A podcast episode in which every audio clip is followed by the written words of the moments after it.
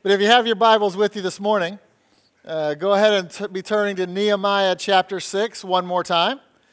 We've been working our way through this chapter over the past few weeks and been focusing in on the aspect of fear in our lives and, and how to deal with fear biblically. And so far, we've discussed what I call the truth about fear and how true safety and security is only found in the spiritual side of life and spiritual service and surrendering your life to the Lord through His Word. And then we use that as a foundation to then talk about how to get freedom from fear.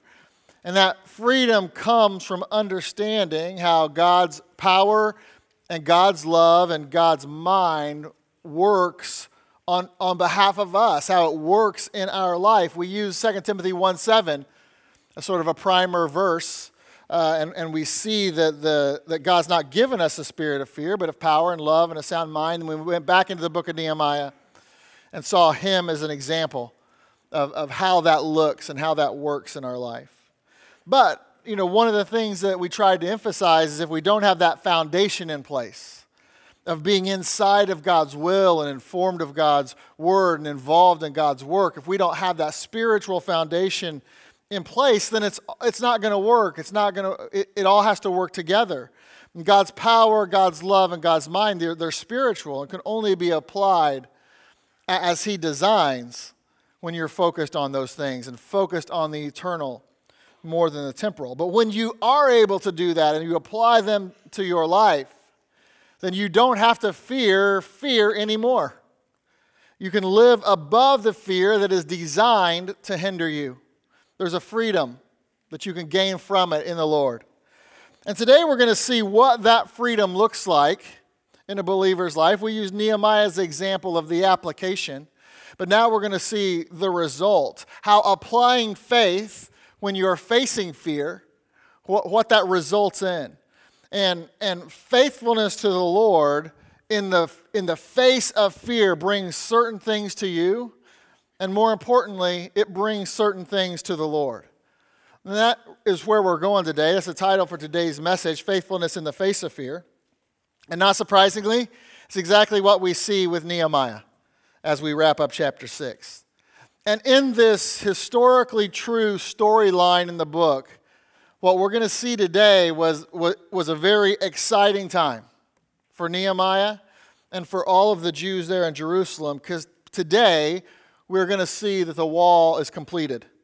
The mission that sent Nehemiah on a journey back to his homeland, it's accomplished. And he had left his place and position of comfort to tackle a task that was opposed by enemies from the very beginning and opposed in a way that was very dangerous to Nehemiah. As we saw last week, they were trying to kill him. But what Nehemiah displayed throughout the work the entire process of working on the wall, what he displayed was faithfulness. He displayed faithfulness, and, and, and that is our key for today that, that, that to, to get through all that we need to get through today, and, and that's what we're going to be looking at today. Nehemiah just kept at it, he kept pushing forward, he kept leading, and he didn't get distracted or, or too afraid Therefore, he never quit. He never quit. And oh, that that could be said of us that we don't quit, that we're faithful to the Lord.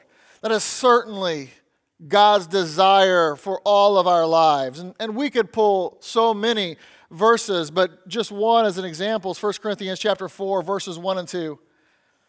It says, Let a man so account of us as of the ministers of Christ and the stewards of the mysteries of God. Moreover, it is required in stewards that a man, be found faithful. And we're all stewards of, of what we've been given of, as ministers of Christ, as servants of the Lord. And it's required of us to be found faithful. Now, we get to choose whether we do that or not. But that is God's requirement. It's God's desire in our life. But unfortunately, instead of faithfulness, I believe Psalm 12:1 is, is more descriptive of Christianity as a whole today. Not necessarily any one in particular, but certainly of Christianity as a whole. And that verse says, Help, Lord. for the godly man ceaseth, for the faithful fail from among the children of men. And I, I believe, really, if you want a verse to describe our times, if you want a theme verse to depict our society, you don't have to look any farther than Psalm 12:1. And if you want a statement of Christianity and our churches in today's culture, this is it. Faithful men have failed. Faithful men have failed. You see, as we approach the last days, the fear of man has seemingly won out over the fear of God. And instead of living in freedom, in service to the Lord, most Christians today are in bondage and in service to the world, in service to themselves. It's bondage to this world system through our flesh. It's exactly what Paul told the Romans in Romans 8:15 and we we used this verse last week but it's so fitting to the topic. I want to read it again. Romans 8:15 it says, "For you've not received the spirit of bondage again to fear. Uh, before you are saved, you have no choice. Romans chapter 6 talks about how we are slave to sins and, and therefore a slave to the fear of man. We were bound to that. But once you get saved, you're freed. You don't have to live that life anymore. It says, For you've not received the spirit of bondage again to fear. You don't, you don't have to live that way but you receive the spirit of adoption, whereby we cry, Abba, Father. And that fear just keeps us in bondage. It is a spirit that overwhelms our life. It can be debilitating. But as we've been talking about these past few weeks, faith is the opposite of and in opposition to fear. Therefore, faithfulness is the opposite of and in opposition to fearfulness. And, and listen, I'll just tell you that is my goal. That is my goal for my life and for this church. You see, there are a lot of things I'm not. I'm not the best preacher. I'm not the best leader. I'm not even the best husband and father. I wish I was all of those things. But what I strive to be in every aspect of my life is faithful faithful to all that God has called me to be because you see, that's all He puts on me. He doesn't tell me that I have to be the best of everything. That's His, that's his job. What He called me to be is faithful. And that's what I want this church to be faithful to God, faithful to the preserved Word of God, and faithful to making disciples. Our mission. Because faithfulness, it is something that I can be. I can be faithful. Faithful is something that we can be as a church. We can do that. And it's worthy to do because it's what God desires. And it's what God honors.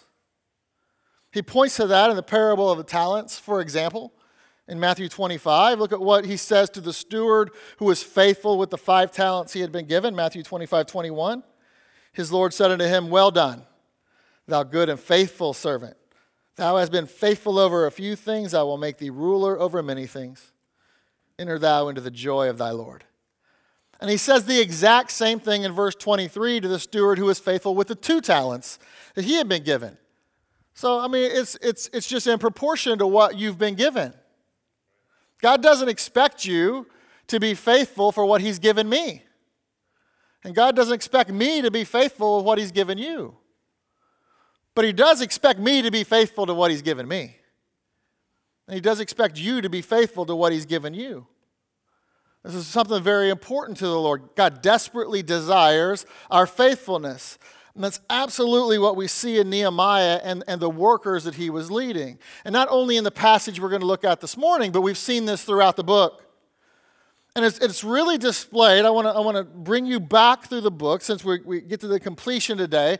I want to b- bring you back through the book a little bit and show you this faithfulness through, throughout the stages. And it, it's really displayed through seven so statements that you find in the first six chapters of this book. And a so statement is something that I just made up, but it's a sentence that starts with the word so. That's it. There's, there's your definition. And I made it up, but there are certain things like this that God uses to illuminate His Word. And He breaks it down for us and, and makes it more simple for us to understand so that we can get what He really wants us to get. Because you can tell the story of Nehemiah up to this point in these seven sentences. And it starts in Nehemiah 2 4.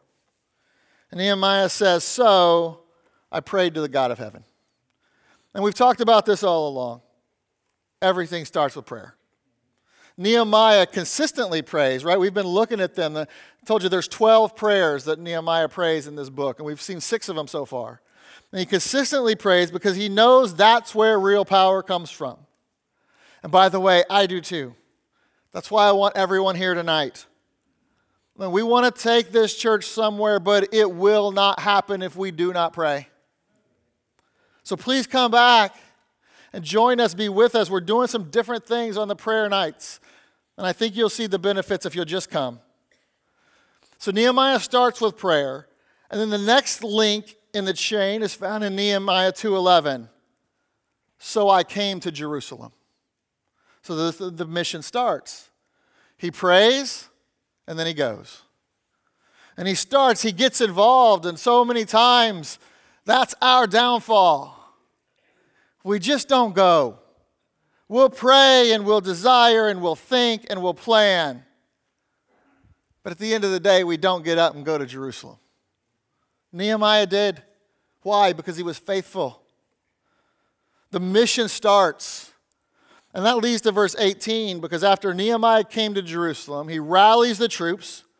And in Nehemiah 2:18 says, "So they strengthen their hands for this good work." And all of the Jews in Israel and the people there that wanted to help, they got on board. They were excited about what God was doing amongst them. And then the, the story aspect of this book really jumps into chapter 4, where we see the next so statement in verse 6. So built we the wall. They got going. He came. He was faithful to God. He rallied the troops. They got excited about it, and they got to work.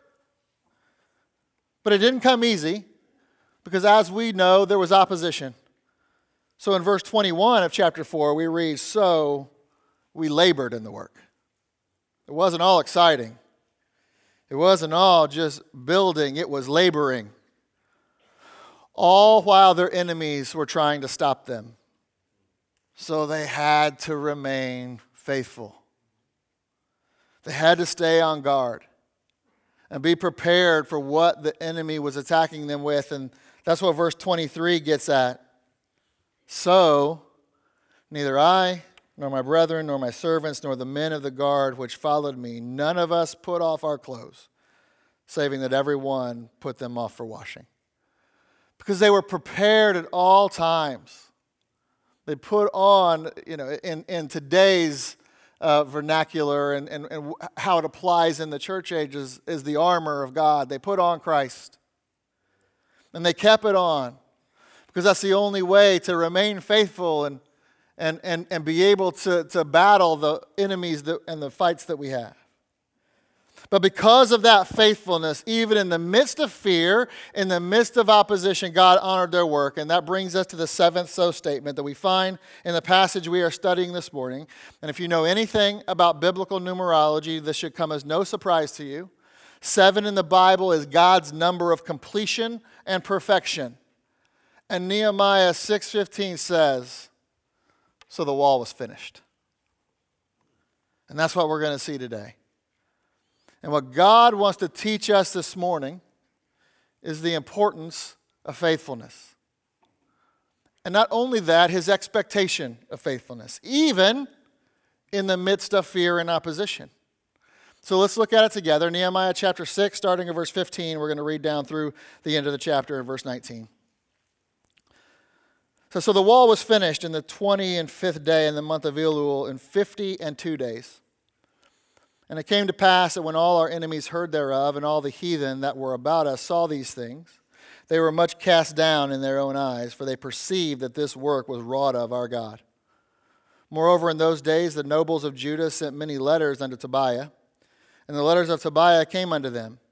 For there were many in Judah sworn unto him, because he was the son in law of Shechaniah, the son of Arah, and his son Johanan had taken the daughter of Meshullam, the son of Berechiah. Also, they reported his good deeds before me and uttered my words to him. And Tobiah sent letters to put me in fear. Let's pray. Dear Heavenly Father, Lord, we thank you so much again for your word. We thank you in particular for this book of Nehemiah and, and what it can teach us. And Lord, I pray as we're talking through the, this little mini series on fear, Lord, that you continue just to work in our lives exactly what it is that we need. We're all in different spots. We all fear different things. We all have different struggles. But Lord, you meet all of them through your word. And so, Lord, I pray that your Holy Spirit does just that today, Lord. I don't know how to do it, but, but, uh, but, but you do, and, and I don't have to. And so, Lord, I just pray that, that you use your word to penetrate our lives and change us and mold us more and more into your image. Lord, I pray that everything is said is true to your word. I pray it is honoring to you. I pray that you're glorified in all we do today, and even as we come back tonight to lift up our request, our desires, our worship of you in prayer, Lord. Um, thank you for the time we have together. Again, bless it um, in our lives and be blessed by it. We ask this in Jesus' name. Amen. Okay, so so obviously we know where we're going. Uh, we're going to talk about faithfulness this morning, and I want to encourage you towards that end. I, I, I want us to all be able to stare, stare our fear in the face and tell it to leave us alone because we've got work to do. We've got a long ways to go and a short time to get there. And this trip requires faithfulness. But in order for us to truly be motivated to be faithful, there are some things we need to understand about faithfulness, about how to keep going even when things are tough.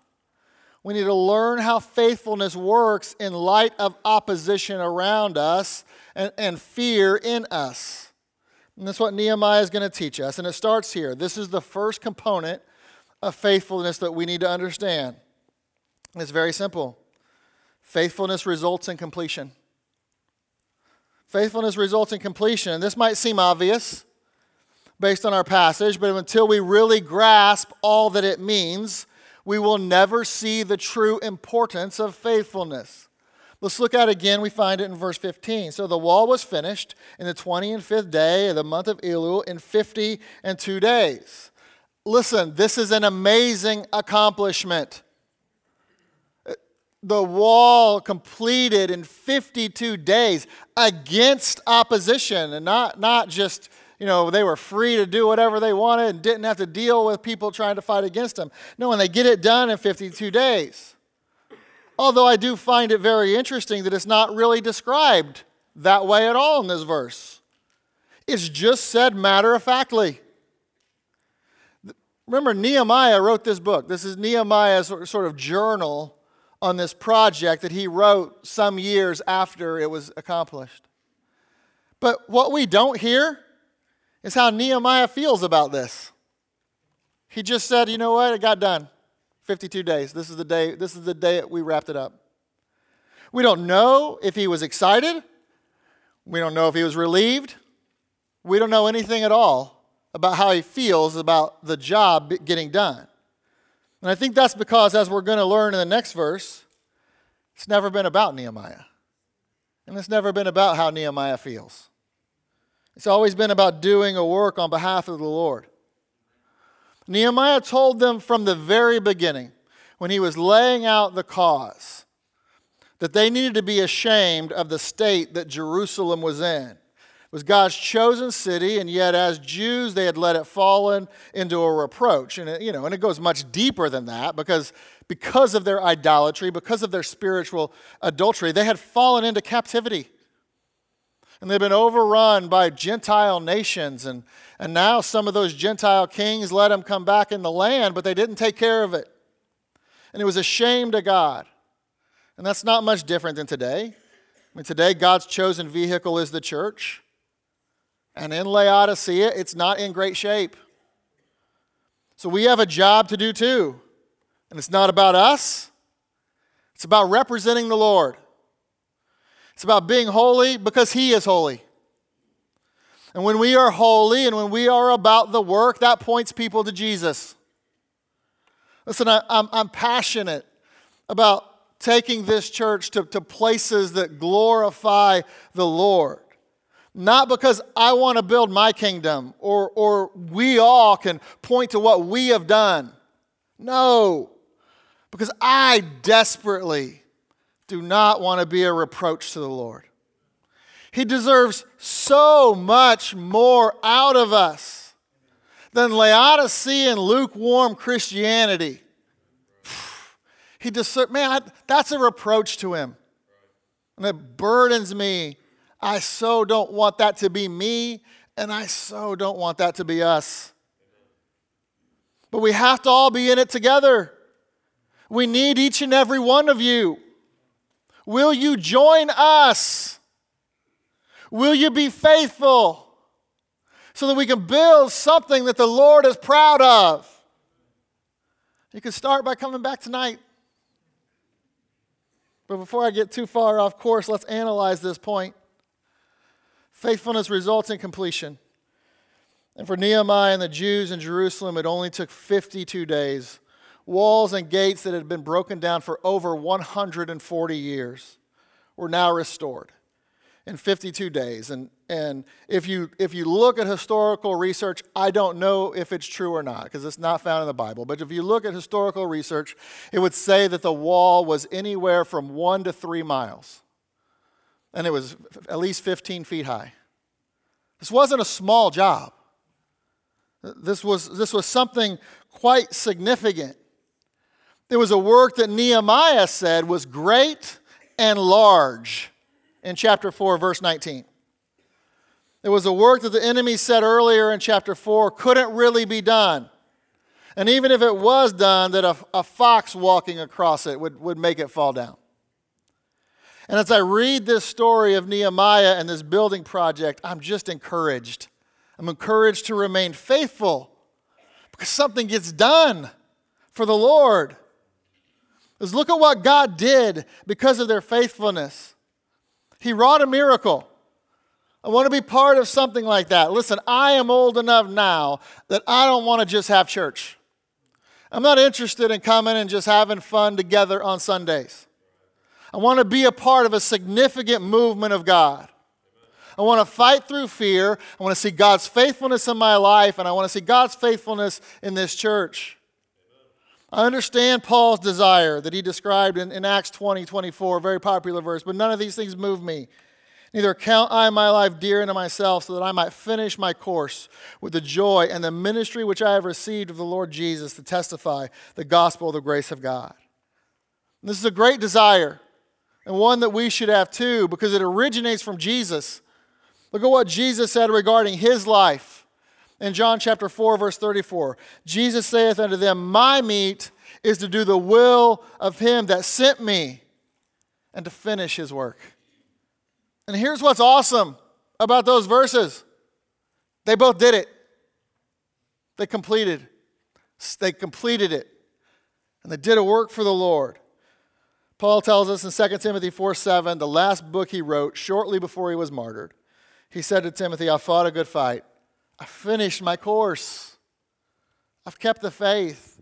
And Jesus made similar statements. Now, his mission was twofold. It was to train up a group of men to proclaim his message to the world, and he accomplished that. John 17, 4 says, I've glorified thee on earth. I have finished the work that thou gavest me to do. But he wasn't finished working because he still had to go to the cross. But he does that too. And in his last words while dying, he declared that job done as well. John 19 30. When Jesus therefore received the vinegar, he said, It is finished. And he bowed his head and gave up the ghost. And listen, the, the commonality with all of these examples so Nehemiah, Paul, and Jesus here's the commonality in all three of those situations. The closer they got to the finish line, the stronger the attacks came. People were trying to, to murder Nehemiah by the end. They did murder Paul and Jesus. And so, what that means is, in the midst of fear, against their strongest attacks, the work was still completed. So know that victory is available to those who just don't quit. Victory is available. Finishing your course, the work God has for you, is something you can accomplish. It is something you can complete. But you have to remain faithful. And that is going to require remaining faithful in the face of fear. Because if you're doing something for the Lord, if you're working in His plan for your life, the devil's not going to let that go. You're not going to get to do that without facing any opposition? Of course not. But, but here's the thing you can't fear man and finish. It doesn't work that way. So you've got to want it. You need that desire in your life. And just the truth is, the bottom line is not everyone has it. Not everyone cares that much. They, they don't even see the necessity or, the, uh, or understand what it means to finish and complete something that God has given them in the context of their Christian life. So they don't view things like Nehemiah and Paul and, and Jesus did. Now, most of those same people do view their physical life that way, but not their spiritual life, right? We're all this way to a certain, ex- certain extent. And we see our physical life as, as a series of steps to accomplish, right? Most of us like to check boxes. So here are my goals get married, check. Have kids, check. Raise those kids to be able to survive on their own, check. Get a good job, check. You know, climb the proverbial ladder, check. Retire and coast, check. And so our life becomes a series of of, of boxes to check, something to accomplish, to complete. And when you finish that one thing, you move on to the next thing until ultimately you finish your life when you die. And that's completely fine. That's exactly how God, there's nothing wrong with that because it's how God designed us. You know why? Because He has that same goal in mind for us to do with spiritual things. It's just we focus on the physical. It's what we've been talking about. God wants us to focus on the spiritual. He tells us to build a wall. Can you say check? Have you done it? What's next? Our life should we should view it that way. But when it comes to our spiritual life, it seems like we don't have that type of viewpoint. so what we end up doing is just living our life checking physical boxes. And spiritually, we just, you know, we try to live a good life. And, and we try to do what's right. And we just hope for the best. And we just hope that when it's all said and done, and we stand before God that day, we can say, Well, God, I try. I mean, you know, I, I was just, I every day I was, I was hoping that what I was doing was pleasing to you? No, man, I don't think I don't think that's what God wants us to do. I think what God wants us to do is to understand our mission and be faithful to complete it. I'm pretty sure that's what the biblical model is through Nehemiah and Paul and Jesus to finish the course, the job that we have figure out what it is and set out to be faithful to it. That's what Ephesians 4 1 says. I, therefore, the prisoner of the Lord, beseech you that you walk worthy of the vocation wherewith ye are called. And that vocation isn't talking about the job you're going to show up to tomorrow morning. It's your vocation as a prisoner of the Lord. What has He called you to to serve Him? Philippians 3:12 says not as though I had already attained either were already perfect but I follow after that if I have apprehended that for which also I am apprehended of Christ Jesus. Paul said I recognize I have been apprehended by Christ. It's a choice I made, a free will choice to enter into the relationship with him. But once I do that, I've been apprehended by him. He has purchased me. He's literally captured me. And he now owns me because I've been bought with a price. And now I am to do everything I can to, to follow after living my life according to that truth. And this was a matter of God capturing Paul for a purpose and Paul yielding to it. And you see, that, that's a problem for many of us. We know that we have been saved by grace, we're even thankful that we've been saved by grace, and we recognize that we've been bought by the blood of Christ. We believe that.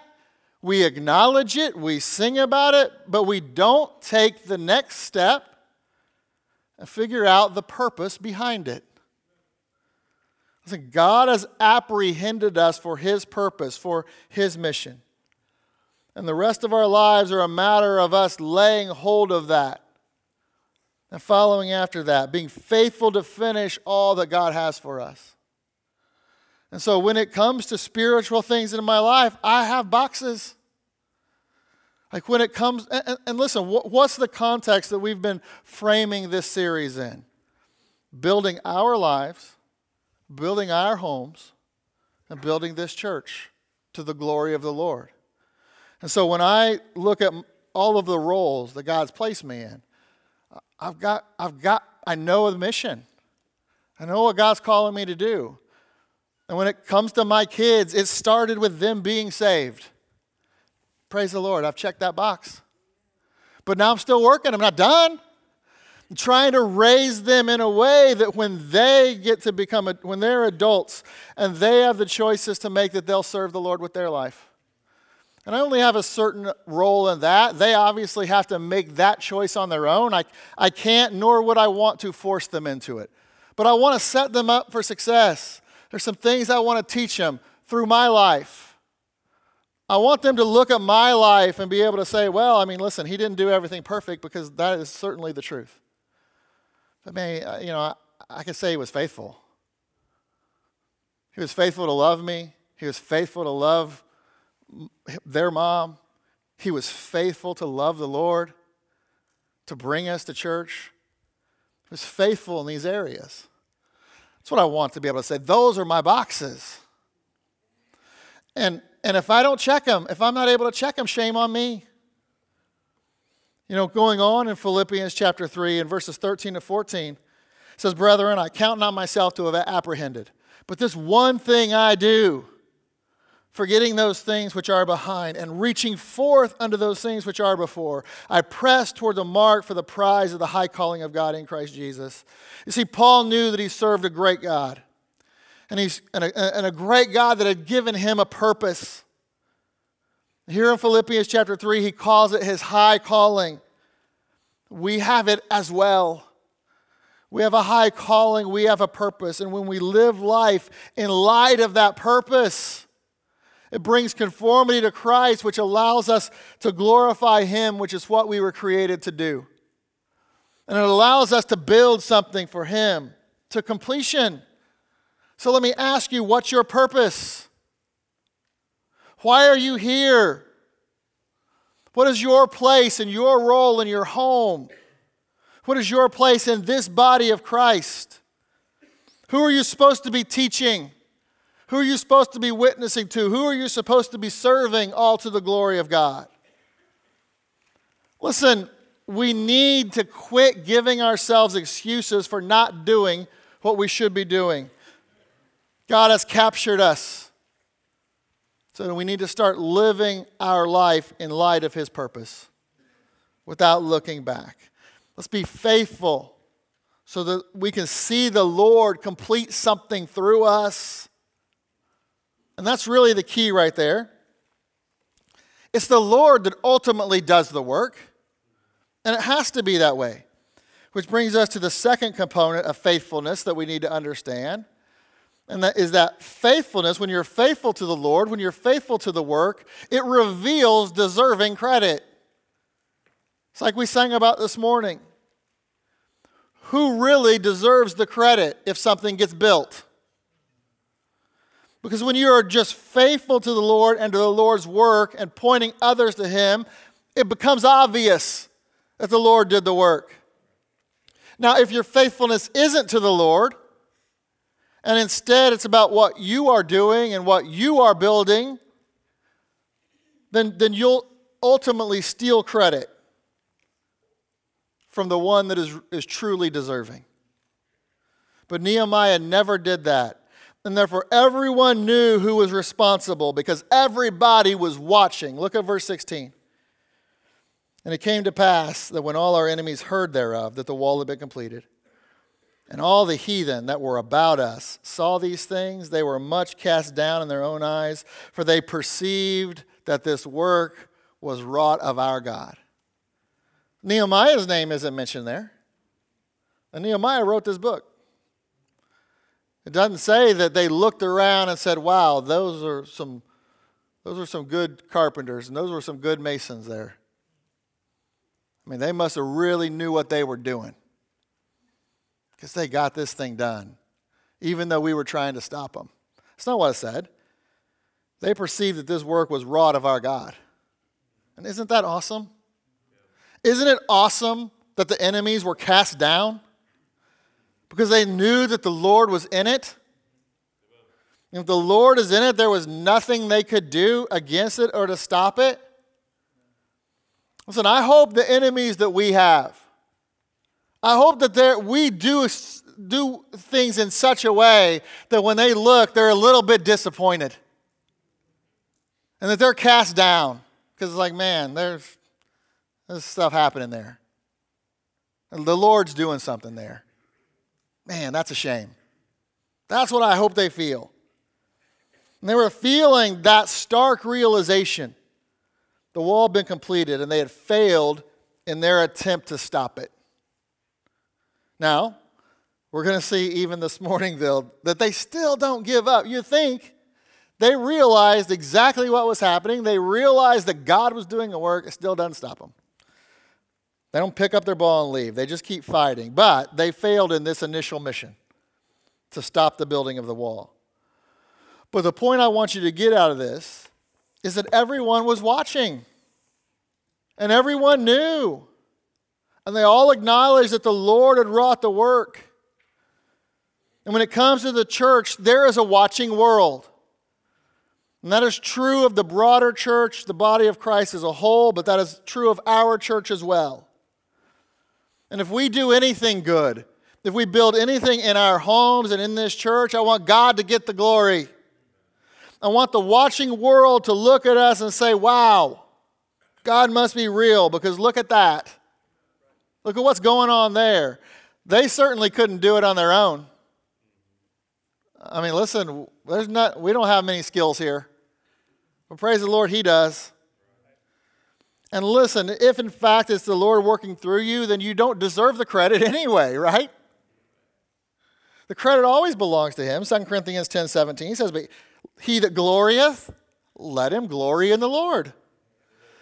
And, and listen, not understanding this point has, has been the downfall of many young Christians, and, and, and not only young, old Christians as well, many Christians.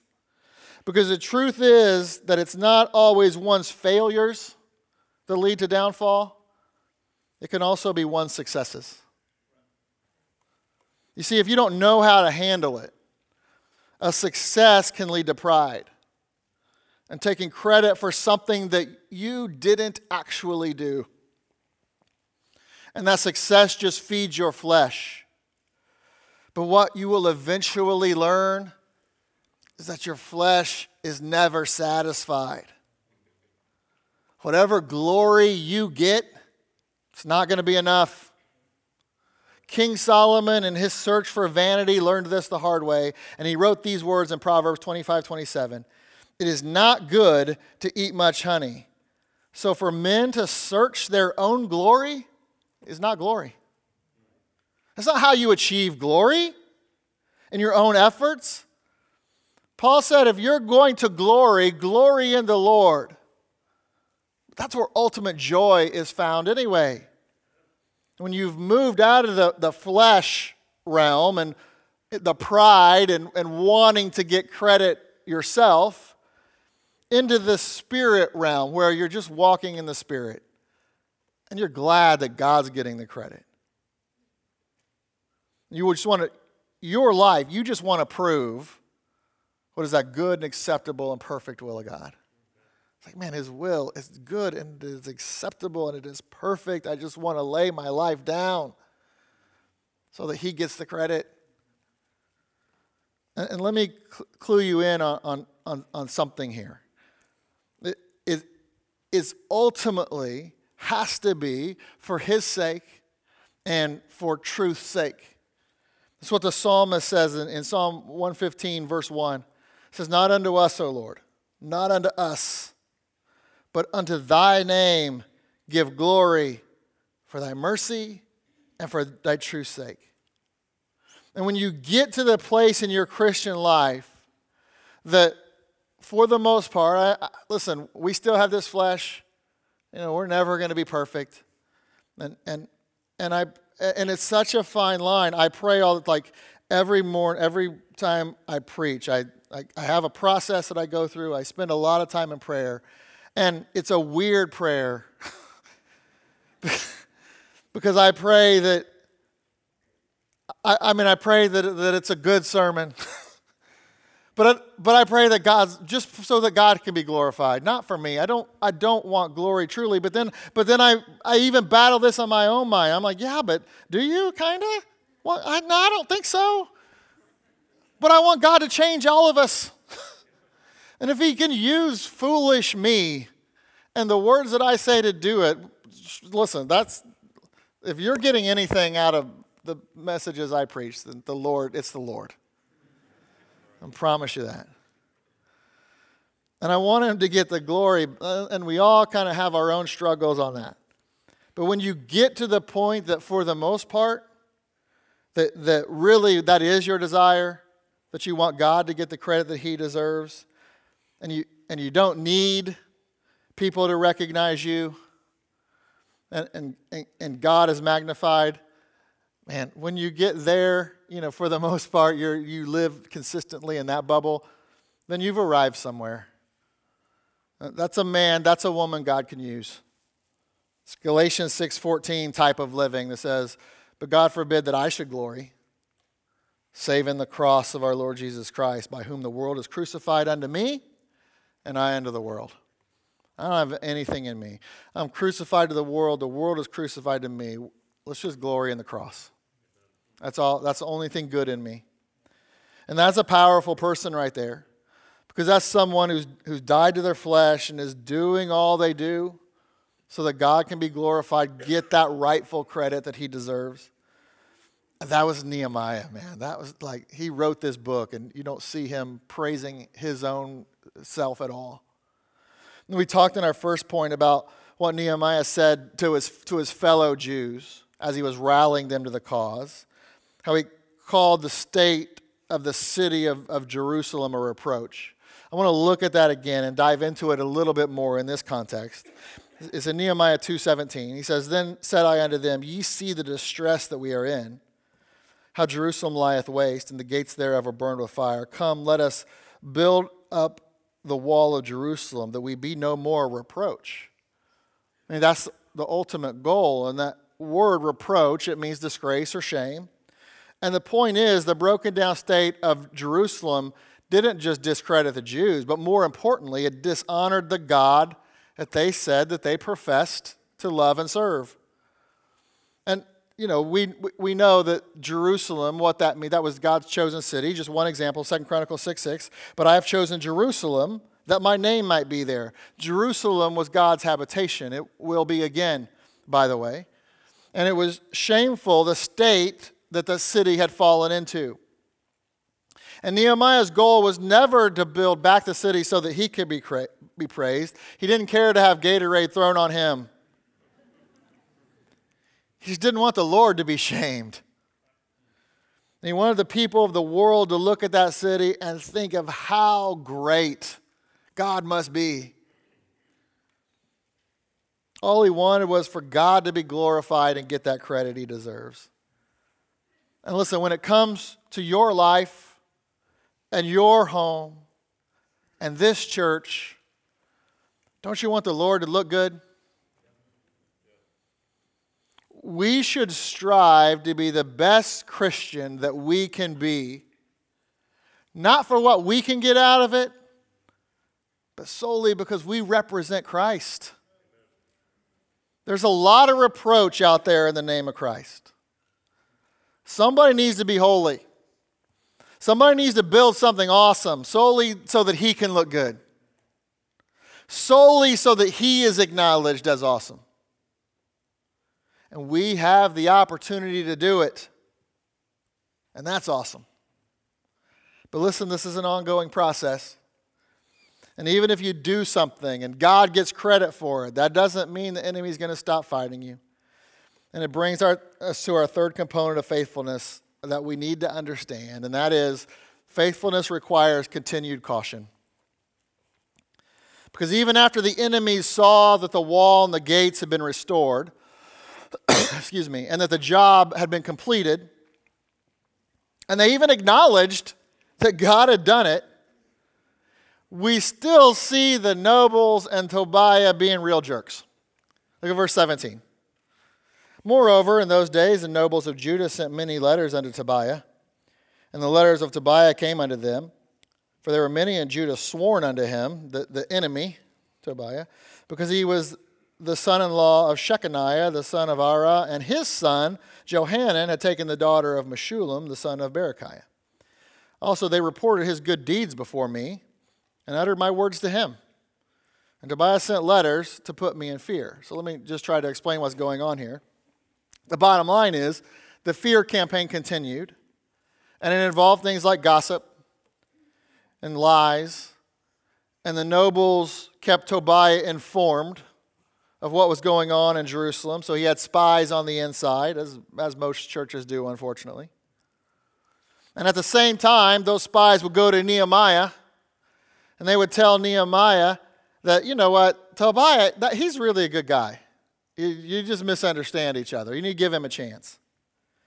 And in actuality, they were just fulfilling Proverbs 28 4 that says, They that forsake the law praise the wicked, but such as keep the law contend with them. And Tobiah was wicked, and he was being praised.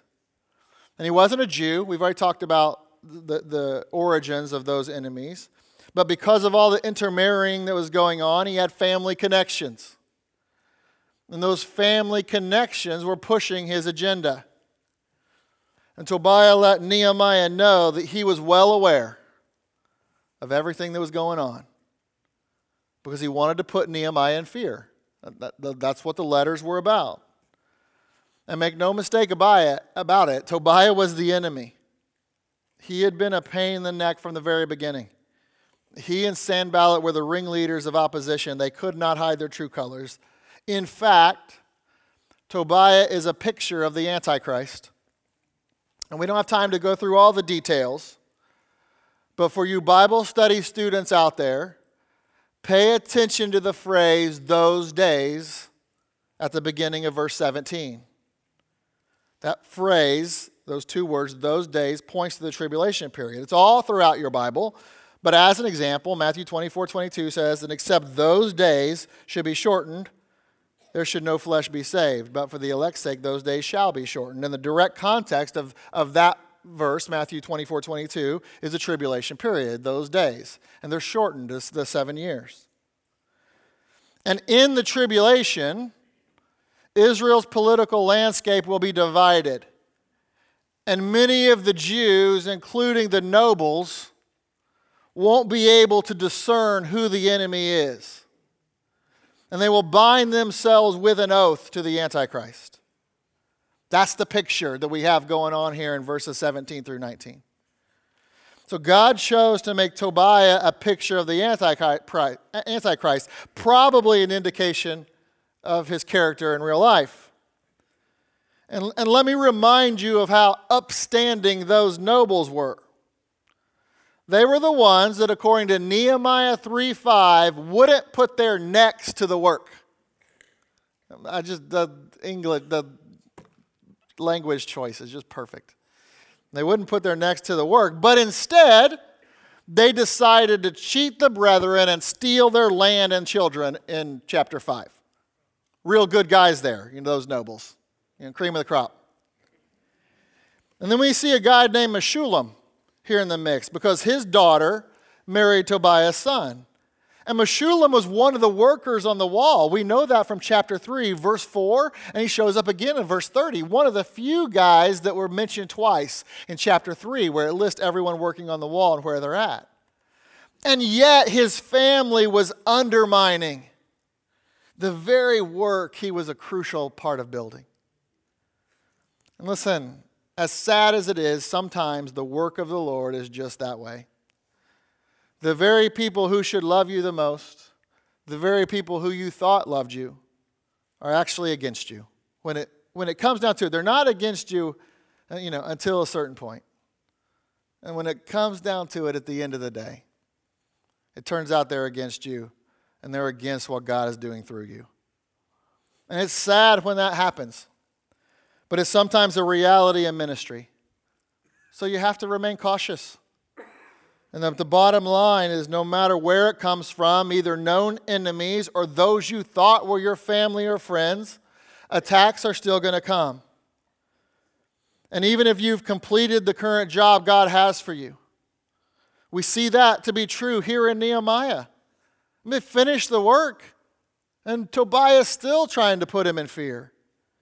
And then earlier we looked at Jesus and Paul. The devil didn't stop fighting against them. In John chapter 17, we saw that Jesus finished the work with his disciples. And then look at how John 18 begins. And when Jesus had spoken these words, that was the whole context of John 17. He was talking to his Father and telling him how they had completed what they were doing.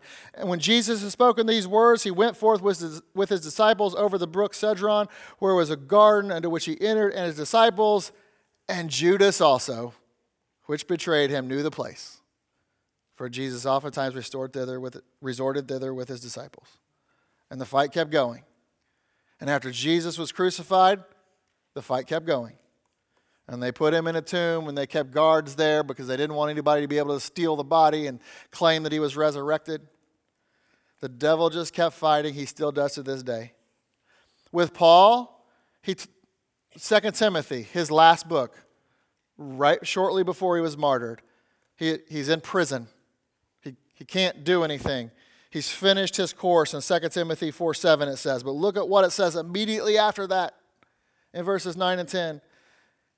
Paul tells Timothy, Do thy diligence to come shortly unto me, for Demas hath forsaken me, having loved this present world, and has departed unto Thessalonica, Crescens to Galatia, Titus unto Dalmatia. The devil was still fighting against him, even at his lowest point. And listen, it never stops in the book of Nehemiah, we will see Tobiah all the way to the end, all the way through chapter 13. And he never stops fighting. Never. He never stops fighting against Nehemiah and never stops fighting the work of the Lord. And the same thing will be true in our lives as well, as long as we are building for the Lord, that is. He'll never stop. So you can't let your guard down. If you get one victory or you complete one task, you can't think you've arrived. Because as soon as you do, Tobiah is going to sneak in and steal what God has for you next. And that applies to you and me individually, and it applies to us collectively as a church. So the lesson we get from Nehemiah is to keep our head down and keep working. That's faithfulness. And we're about to see a shift in chapter 7. But the work doesn't end, it just changes, which how God does in our life. He takes us from one stage to the next. And listen, we're to just go from one mission to the next. And we're to keep on moving until we can't move anymore. Faithful to the end. And, and even when it gets discouraging, because sometimes it does, keep fighting. That's what Nehemiah does. That's what Jesus did. That's what Paul did. In fact, look at how Paul wraps up 2 Timothy chapter 4, starting at verse 16. He said, At my first answer, no man stood with me, but all men forsake me, forsook me. I pray, God, that it may not be laid to their charge. Notwithstanding, the Lord stood with me and strengthened me, that by me the preaching might be fully known, and that all the Gentiles might hear, and I was delivered out of the mouth of the lion. And the Lord shall deliver me from every evil work, and will preserve me unto his heavenly kingdom, to whom be glory forever and ever. Amen. If you'll just be faithful, man, what a promise that is. There's evil out there trying to stop Paul. And he was like, you know what? the Lord stood with me, and He preserved me. And I'm going to stand before Him at one day soon, unashamed. And we're going to spend eternity together. And it will all be worth it. God will make it all right in the end, so don't quit. Remain faithful in the face of fear because through it we have the opportunity to give God glory with our lives, with our homes, and with this church. And there's nothing better than that. It's what everything is about. If we do it, we will see work get done. We can finish what God gives us to do, and we can give Him all the credit. He can get all the glory. But we have to stay on guard. We have to fight to the end because that's exactly what our enemies are going to do. They're going to fight to the end. And I want to be faithful. How about you?